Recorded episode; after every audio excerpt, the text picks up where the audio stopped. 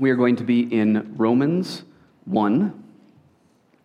And it's not very often that uh, when you're associate on staff, you get to do two sermons, one right after the other. So I had to spend extra time trying to think through what to preach on. I got more time. I don't have to fit all the content into one. Uh, and so uh, I was chatting with some people. What should I preach on? What are uh, good things to be thinking about at this time? And um, somebody said, well, you know, with all the news that's been going on, we have the issues with the pandemic, and we've got issues with uh, what's going on with racism and with uh, all that's involved with that. Uh, I, I, feel like I'm navel gazing all the time uh, and I, I want to look up at the cross. And so that's what we're going to do. We've got two sermons, a small little miniature series I've called Living in Light of the Gospel, Pattern and Practice. Our text for today is Romans 1 8 through 17. And uh, we're going to be focusing on, excuse me, focusing on pattern. I tend to be a relatively simplistic thinker. And so I, I, like to put things into really simple buckets. Um, why am I supposed to do something? And then what does that look like? And for the most part, as long as I know the why and I figure out how to do it, then I'm, I'm all right with that. So today, think about this as the why, and then think about uh, next week when we get there as the what. And uh, I forgot to say this initially, but I'm Michael. If you're watching online, you're not sure who I am. I'm on staff here. It's good to have you joining us here. So we're going to start with Romans 1 8 through 17. And we're going to be doing lots of flipping today for those who are here present. Uh, be mindful of that. So, Romans 1, starting in verse 8. First, I thank my God through Jesus Christ for all of you, because your faith is proclaimed in all the world. For God is my witness, whom I serve with my spirit in the gospel of his Son, that without ceasing I mention you always in my prayers asking that somehow, by God's will, I may now at last succeed in coming to you. For I long to see you, that I may impart some spiritual gift to strengthen you. That is, that we may be mutually encouraged by each other's faith, both yours and mine. I want you to know, brothers, that I have often intended to come to you, but thus far have been prevented, in order that I may reap some harvest among you as well as among the rest of the Gentiles. I am under obligation both to Greeks and to barbarians, both to the wise and to the foolish. So I am eager to preach the gospel to you also who are in Rome. For I am not ashamed of the gospel, for it is the power of God for salvation to everyone who believes, to the Jew first, and also to the Greek. For in it the righteousness of God is revealed from faith for faith, as it is written, the righteous shall live by faith. Paul was most likely on his third missionary journey when he wrote this letter. Uh, you can see Corinth is in the bottom right, and we have Rome, I'm sorry, yeah, and the Rome in the top left. And Paul had wanted to be there, as he said in the text. He had a desire to come there, but for one reason or another, he was kept from doing so. And what he's looking to do and hoping to do, and he alludes to in the text, is he is wanting to go to Rome, to preach the gospel there, to see people come to faith in Christ, and then use Rome as a launching platform for Spain and to reach the area over there. But before he does that, he needs to take all the money that he's gathered, which he's been doing on his missionary trip, and he needs to take it back to the church that's in Jerusalem. And so he thinks, well, since I can't be there in person, I think what I will do instead is I'll, I'll write a letter, which is a pretty typical thing. Obviously, the Bible's full of letters. And so he does that, and that's the book of Romans. And he says something very, very interesting in verse 15. He says, So I am eager to preach the gospel to you also who are in Rome. He gives two main ideas or main reasons why he wants to be there in Rome preaching the gospel, why he's eager to do so. He says in verse 11, I long to see you, that I may impart some gift that is for mutual encouragement. So he's looking for like this one anothering that people do. And then the second, is that he also wants to reap a harvest among the Gentiles who are there. But notice, he says, I want to preach the gospel to you who are in Rome. These are believers. Verse 8 First, I thank my God because your faith is proclaimed in all the world.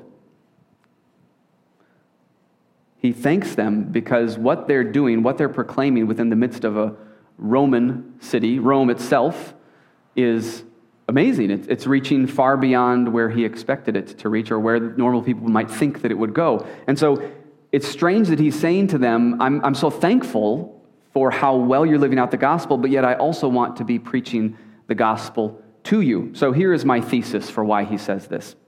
As believers, we are never done with the gospel. Never. We don't move on from it. We ought to be continually soaking ourselves in the realities and the truths of the gospel. It is in the gospel that we see who God is most clearly within the gospel. And so to wander away from that is to wander away from that which energizes us and gives us life. So we're going to get there in four steps. The first is we're going to look into Romans for support. I've just given you a hypothesis, my thesis statement. I'm going to back that up with what I believe is evidence in Rome. I'm sorry, in Romans. Then I'm going to go larger. I'm going to move on to the rest of the New Testament. Hopefully, I'm going to show to you that the rest of the New Testament, both in Pauline letters and in others, show and evidence that this is something that we ought to be doing on a routine basis.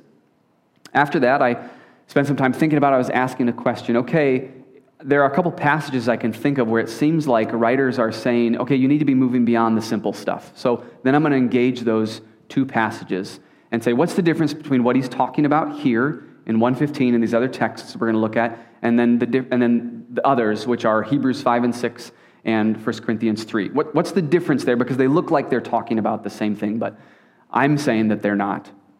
And then lastly, how does this relate to daily living. So, kind of like the, well, here's the information. Well, let me show you why this is important. Let me show you why this is significant. And I'm trying to be really heavy on non application, okay?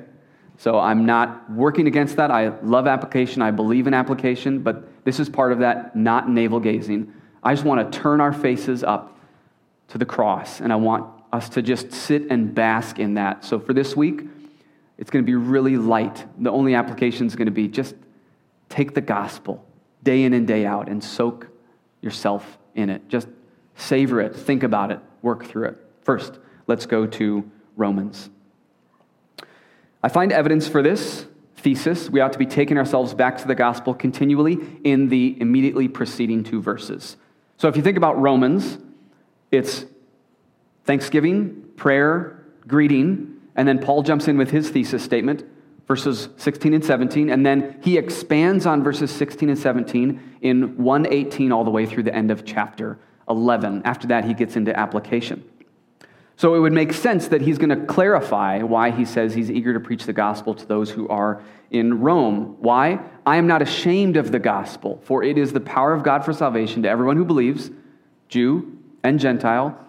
And then he says, For in it, in the gospel, the righteousness of God is revealed from faith for faith. Maybe if you have a textual note like I do, it says, or for by uh, beginning and ending in faith. Or maybe your version says, from start to finish by faith. There's a famous statement that John Piper is known for. There's a number of them, but one is that the same faith that justifies us, makes us righteous, is the same faith that sanctifies us. And that statement is trying to work against this notion that all Jesus does is save me from my sins. So, all the disagreements that we've had over the past 30, 40, 50, 60 years that deal with lordship salvation and deal with easy believism and deal with uh, all the contexts and situations that how do we look into somebody else's life and wonder how can they be living for 5, 10, 15, 20 years with no fruit? All that discussion, I'm not trying to say one way or the other, but all that discussion is dealing with this issue. It's the same object of faith. Verse 17 from faith to faith, from faith for faith. I'll make it a little more clear. Look at the next statement. For it is written, the righteous shall live by faith. This is straight out of Habakkuk 2, and three texts deal with this Hebrews 10, I'm forgetting the other one, and then our text here in Romans 1.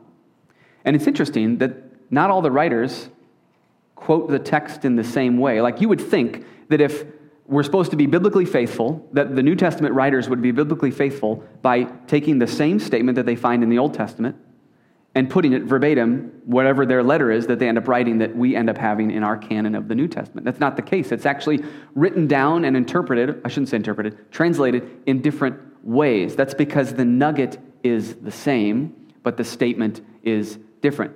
It's like when your parents say to you the same thing, but they say it in 15 different ways. It's like, oh, you finally get it that one time. That's the idea that's here. So let's look at what is happening in Habakkuk 2. For context, Habakkuk is a prophet. Um, the Assyrians have taken away part of the Jews. The Babylonians are going to come and conquer. And Habakkuk is really unsatisfied that God is using evil people. Siri's talking to me. God is really unhappy that Habakkuk, I'm sorry, Habakkuk is really unhappy that God is using evil people in Babylon to judge his people. He feels like that's not fair. And so they're having this discourse, this back and forth, kind of like what we see in Job. And so he says, Write the vision, Make it plain on tablets, so he may run who reads it. For the vision awaits its appointed time. It hastens to the end, it will not lie. Habakkuk, if it seems slow, wait for it. It will surely come, it will not delay.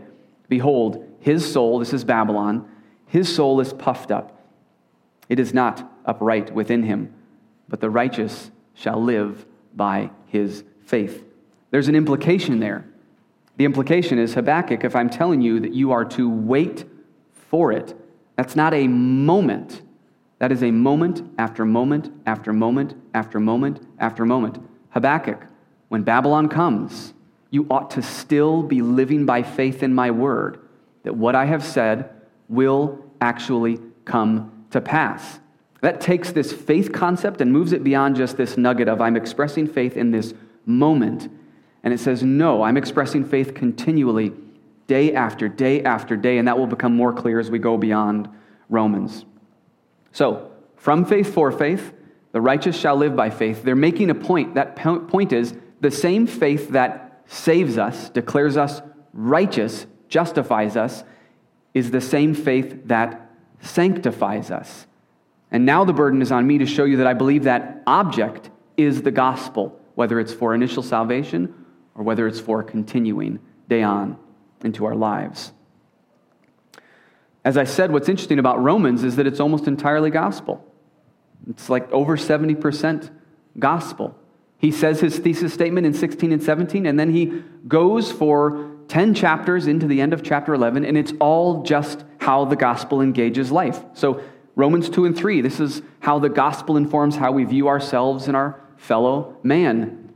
You think that you're free from sin because you're Jewish? That's not the case. All have sinned and fall short of the glory of God. Romans 4, how do I live in light of, uh, how do I view others in light of this gospel? Romans 5, the gospel helps us understand suffering. Romans 6 and 7, the gospel helps us understand how we view sin. Romans 8, the gospel helps us understand how we're to view ourselves in light of the fact that we're saved and we still sin. There is therefore now no condemnation for those who are in Christ Jesus. Romans 9 through 11, that's that bit that talks all about the Jews and how God's not done with them. Well, the gospel informs how we view others in light of what God has said about them in their unbelief. In short, Romans is all about the single, solitary gospel. That's it. It's all about the gospel. So, Romans clearly shows we ought to be focusing on the gospel. Well, perhaps I've misunderstood. Let's go further. Let's go broader. How about the rest of the New Testament? John 15. Go ahead and turn there if you have a Bible with you. I've got one nugget up on the screen, but we're going to need more than what we have for it to be helpful. So, John 15. Jesus is talking about being the vine. He says, I am the vine, my Father is the vine dresser. And then in verse 4, Abide in me as I abide in you. And then what if we go on further down? Verse 7 If you abide in me and my words abide in you. It's getting a little more clear what abiding looks like. How about verse 10? If you keep my commandments, you will abide in my love. What is his commandment? Love God, love others. How is this most clearly shown in the death of Jesus on the cross. This is the gospel. Abiding involves going to the truth that God has revealed in the gospel over and over again. Let's go another step further. Let's go to Colossians 1. We've got two here in Colossians.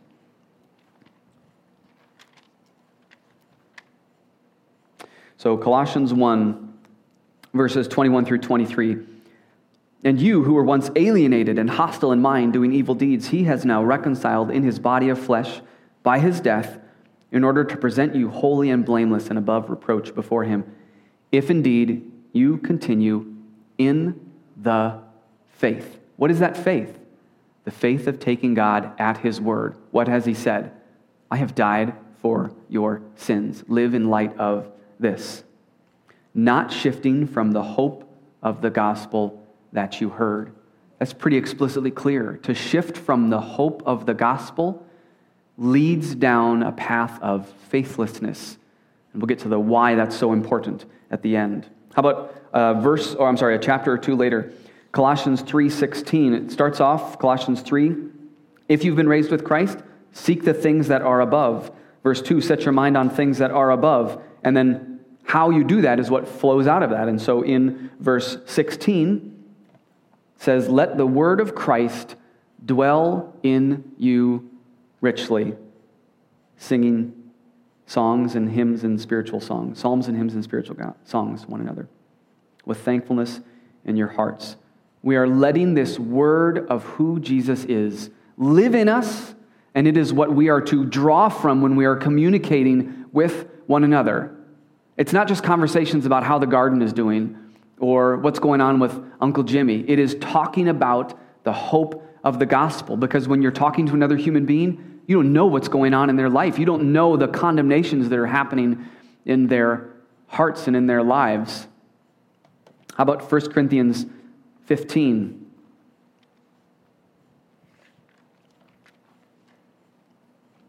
Now, I would remind you, brothers, as a reminder, of the gospel I preached to you, which you received, in which you stand, and by which you are being saved, if you hold fast to the word I preached to you. There it is again. Have faith in the word that was preached that Jesus has died for sinners.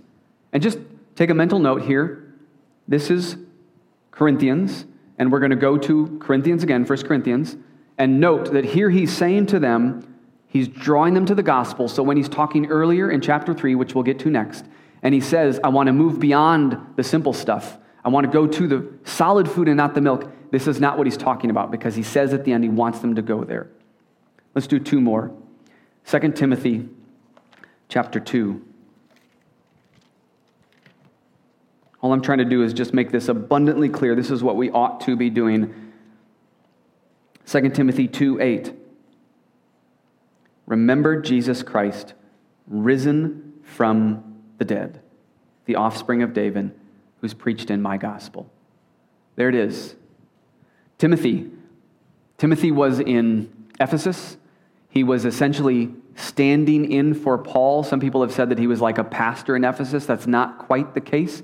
It's really more like he was a, an under apostle to Paul. There were many times where Paul wanted to go somewhere and he couldn't, so he said, I'm going to send Timothy. So he is saying to a man who's established in the faith, who's been around the circuit of Asia Minor with Paul, this is not a simple guy. This is a guy that Paul trusts implicitly.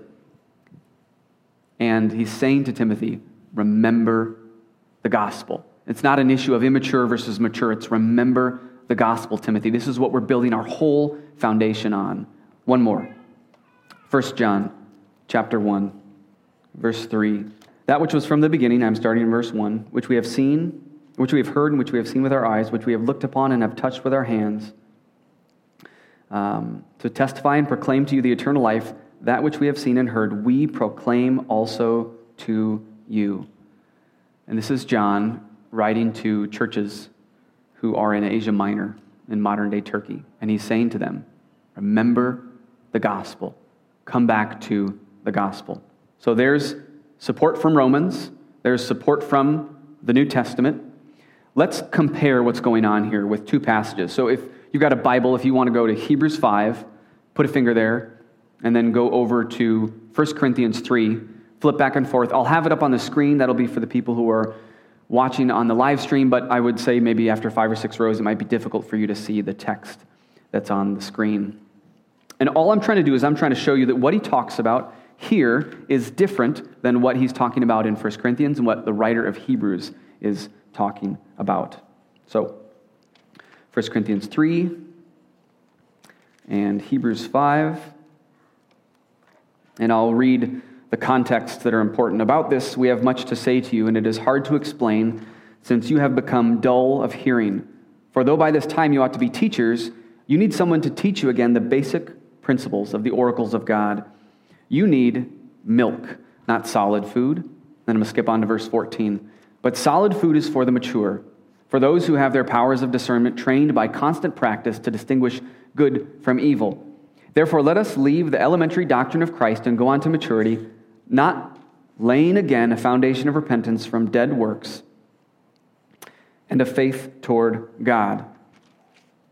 And then I'm going to skip down to verse 6 where he says, for, or verse 4, for it's impossible for those who have tasted the heavenly gift, verse 6, for them to have that because then they will have fallen away. 1 Corinthians 3, starting in verse 1. But I, brothers, could not address you as spiritual people, but as people of the flesh, as infants in Christ. I fed you with milk, not solid food, for you were not ready for it. And even now you are not yet ready, for you are still of the flesh. As I looked at these, I found three main ideas that rose to the surface. The first has to deal with this issue of backsliding, dull of hearing in Hebrews 5, fallen away in Hebrews 6, and of the flesh in other words, their lives are lived in such a way that the writer of Hebrews feels like he needs to give them a warning. And in 1 Corinthians, Paul is saying, I mean, y'all don't even look like you're supposed to be believers. And we know the context of all the issues that that church was going through. It was really messed up. But it's not that they need to leave the gospel, it's that the problem is they're not living in light of the gospel. This is more clear once we go to the next one. At least it was for me. This issue of time, for by this time in Hebrews 5. Or we should be going on to maturity. We should be there by now in 6 or in 1 Corinthians 3. You are still of the flesh. Like growth is not taking place. You go to the doctor, you get checked out when you're a child, and then you go again for another well child check. When you don't grow, that's a problem. And the doctor says, Mom, Dad, there's a problem here. Growth is not taking place. Paul is saying that to these believers there. And then I found this other one, which was issue of content basic principles, milk, solid food, elementary doctrine. What is that that he's talking about? Well, we get the best understanding from Hebrews 5 and 6. Let us leave the elementary doctrine of Christ, not laying again a foundation of repentance from dead works and of faith toward God and of instructions about washing, the laying on of hands, the resurrection of the dead, and eternal judgment. Let's just take four of those for simplistic sake. The other two are more relevant to the context these people live in or lived in. So we've got repentance from dead works, faith towards God, resurrection of the dead, and eternal judgment. That's Christianity 101. In fact, that's below Christianity 101. That's the most simplistic stuff. And what the writer is saying is you're not living in light of these truths. So, what I'm arguing is that what we see in these two passages differs from what we see in Romans 1:15 because in these passages these people are being talked to because they have not heeded what we find in Romans 1:15. In other words, what is the conclusion of not living by faith day in and day out with our eyes on the gospel? Answer? Apostasy. Neglecting the cross and it's not like this ho hum negative thing. It's like you got to understand the motive and the intention behind it. So let's go there. How does this relate to our daily living? These are not meant to be a shackle or a burden. When Jesus says his yoke is easy and his burden is light, he's serious about that. Perhaps you've spent a lot of time in church, and perhaps there's been lots of talk about how you need to be living this way all the time. You just need to be on. It's just really heavy on application. That's what life was like for me when I went to school. Uh, I loved the school that I went to, but it was really heavy on how my life needed to look right. Well, I kept on running into a problem. I sin all the time. And Jesus says that he has great hope for those who sin. And what I found was that a lot of people, they just walk right beyond motive. They say, here's how you're supposed to live, live this way. Here's what the image that you're supposed to be measured up against looks like, now go live that way. A news story came across my feed this past week, or rather, one that led to a link. And a couple years ago, there was a young lady who, um, she was, I think, 17 at the time, and uh, she was in high school, conservative Christian school out on the East Coast, and she got pregnant. As far as sins go, that one's probably got a lot of baggage tied to it. I mean, it gets pretty obvious that you've sinned once a baby starts growing and your stomach expands. And how the school responded was very interesting. Initially, they wanted to not allow her to walk and participate in any way, shape, or form in graduation. And the question has to be asked what is the tie between graduating from high school and sinning? One is a moral choice, the other is, merely has to do with the accomplishments that you've made because of the choices that you've made over your career as a student.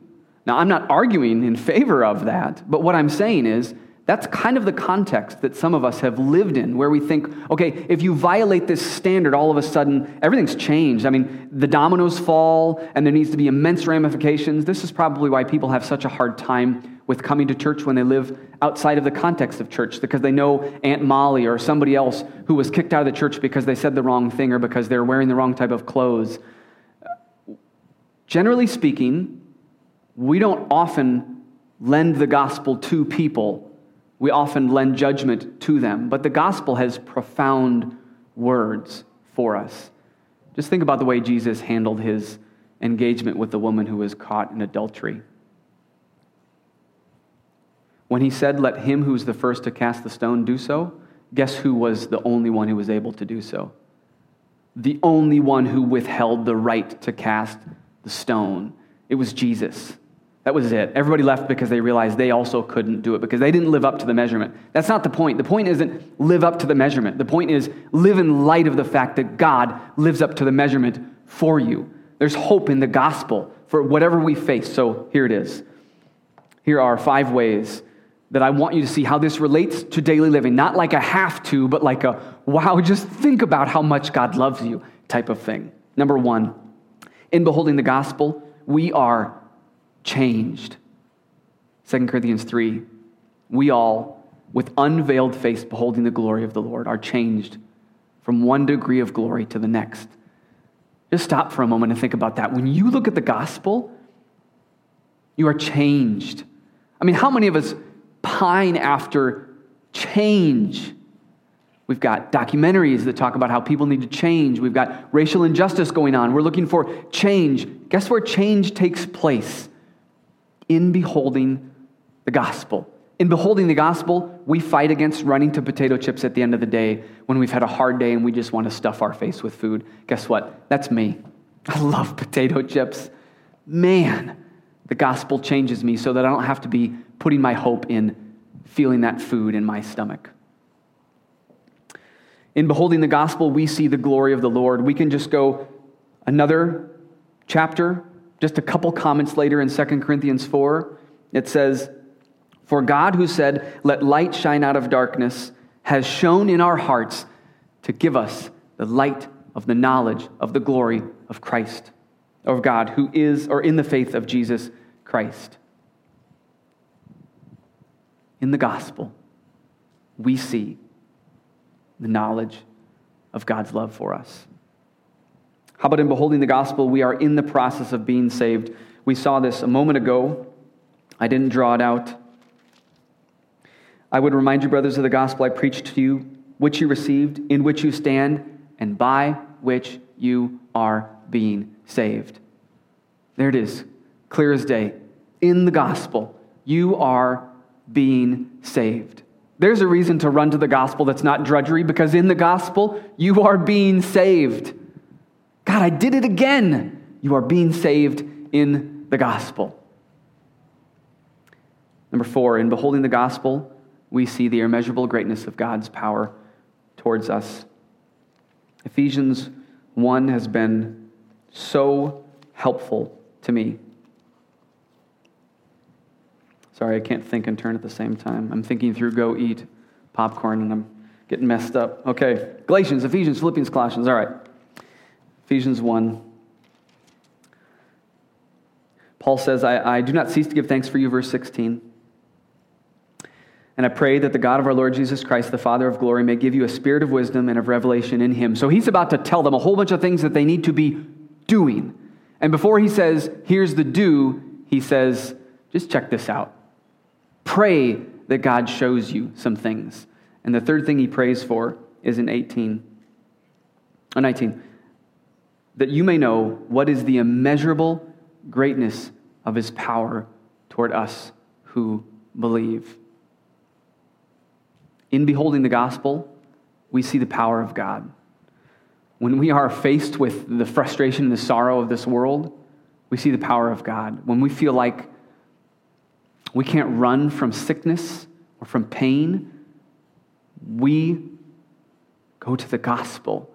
And there is hope there. Because let me tell you what, there's no hope anywhere else. It doesn't exist. There is no power in substance. There is no power in time. There is no power in what I am able to do. If somebody says, you know, because I was able to do it, you're able to do it, that's malarkey. I mean, it's just a bunch of chance as far as they're concerned.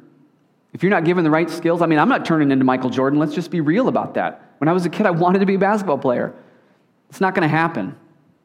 I had my hopes set on Pele because he was short and he was a soccer player. But alas, my legs aren't as strong as him. Point being, it's in the power of the gospel that we find hope in the midst of all the sorrow and the difficulty that we face. Also, in beholding the gospel, we are reminded that we are under grace. Romans 6:14 For sin will have no dominion over you, since you are not under law, but you are under grace. Just take a moment, close your eyes. Think about that. Whatever you did yesterday, whatever you did the day before, you don't have to be perfect. You are under grace. Where do you see grace most clearly? In the fact that God has died for you. It is no more clear than that. God has died for you. You are under grace, not law. Okay, so there's how it's related to daily living. Here's the homework slash two concepts that have just changed the way that I look at life. I'm only 37 years old, so if you're older than me, I'm sorry. Perhaps I'm speaking from a lack of experience, but these have been so valuable to me because by nature, I am a Pharisee.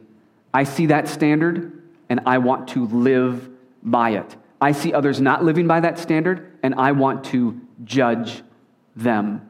And this has just blown the lid off of that, exploded it, just destroyed it, demolished it. Think about sin not only in the category of what's right and wrong, but think through the lens that God has made you. He has given you things like emotions, feeling, sensations. He made you for a purpose. That way, that is so that you can experience who He is. And what I'm coming to is just this final think about a, a, a rifle shot. This is this final bit if I can make this as more concentrated than I have and just go down to the very core center of why the gospel is so beautiful, if nothing else has convinced you, allow these two things to convince you of why you should be going back to the gospel. Because in the gospel, we see that God is for us because he shows his love towards sinful humanity. Here are seven verses for seven days, Sunday through Saturday, for the next week would challenge you, not so that you can live up to a standard, not because it's drudgery, but because Jesus has promised that his yoke is easy and this is his yoke. I would challenge you to write these down on a note card, put them on a note on your phone, stick them somewhere where you're going to see it 5, 10, 15, 20, 30, 80, 100 times a day. Make it your lock screen so when you go to flip open your phone, You see this first. And just being reminded I'm not calling you to a standard. Just this is God saying to you, I love you so profoundly that Jesus, my son, came and died for you. Romans 5 8. Beautiful, wonderful truth. While we were still sinning.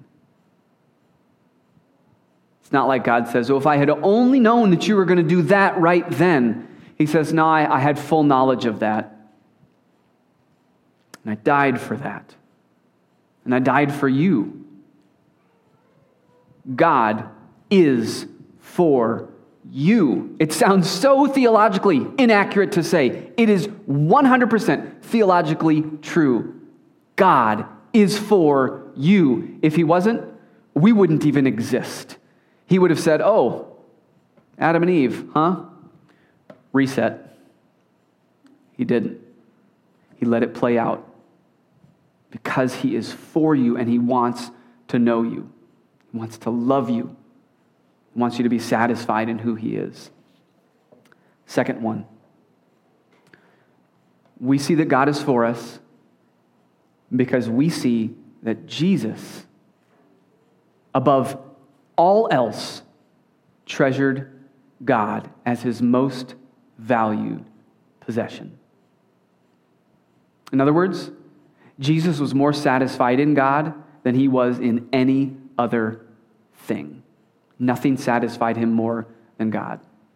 Hebrews 12, 2.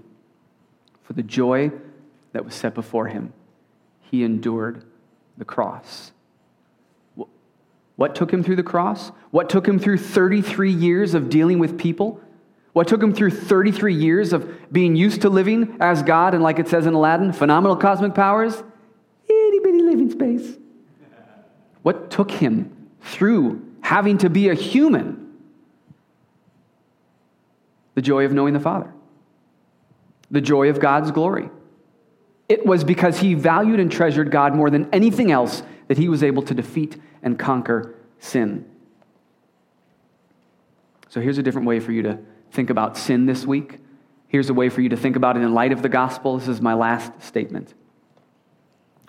Sin is what we do when we are not satisfied with who God is, with what He said about our lives, with where we're at, with the circumstances that He's given us, with whatever's going on. Sin is us manifesting we do not believe in what God has said is true. Just think about that. How many of your sins can be chalked up to, I don't trust God? He has said that this is good, I do not trust that this is good. He has said that I don't need that, I do not trust that, and I get it for myself.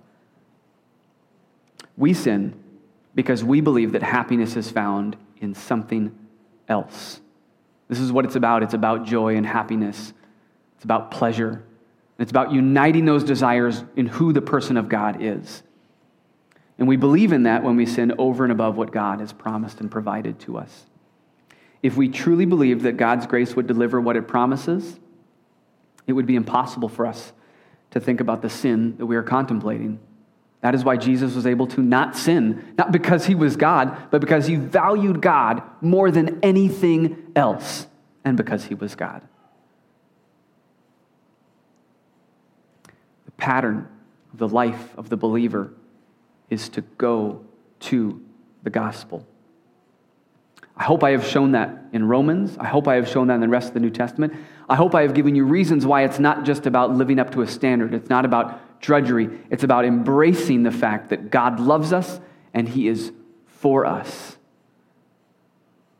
And if you are watching or if you are here, it doesn't make a difference if you are a man or a woman, if you are a child or if you are an adult. It doesn't make a difference if you are a doctor or if you are a nurse's aide. It doesn't make a difference if you are in retirement or if you haven't even begun, begun to contemplate putting into retirement. It doesn't make a difference what you see in the litany of lists in your life, and you look through, when you look through roles and you see the choices you've made, it doesn't make a difference. God's love is profound. Run to the gospel. Believer, Run to the gospel. Find hope in the gospel. In the gospel. It's the power of God for salvation. Because the righteous live from faith initially, for faith, all the way through. I'll pray. The music team will come up. We'll sing Living Hope, and then I'll have the benediction. Let's pray. God, we thank you for the gospel.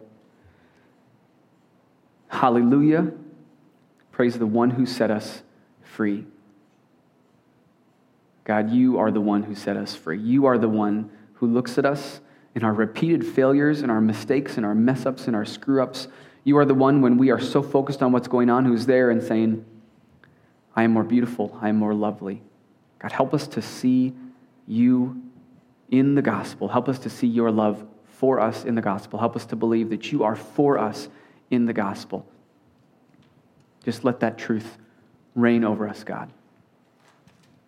In your name we pray. Amen.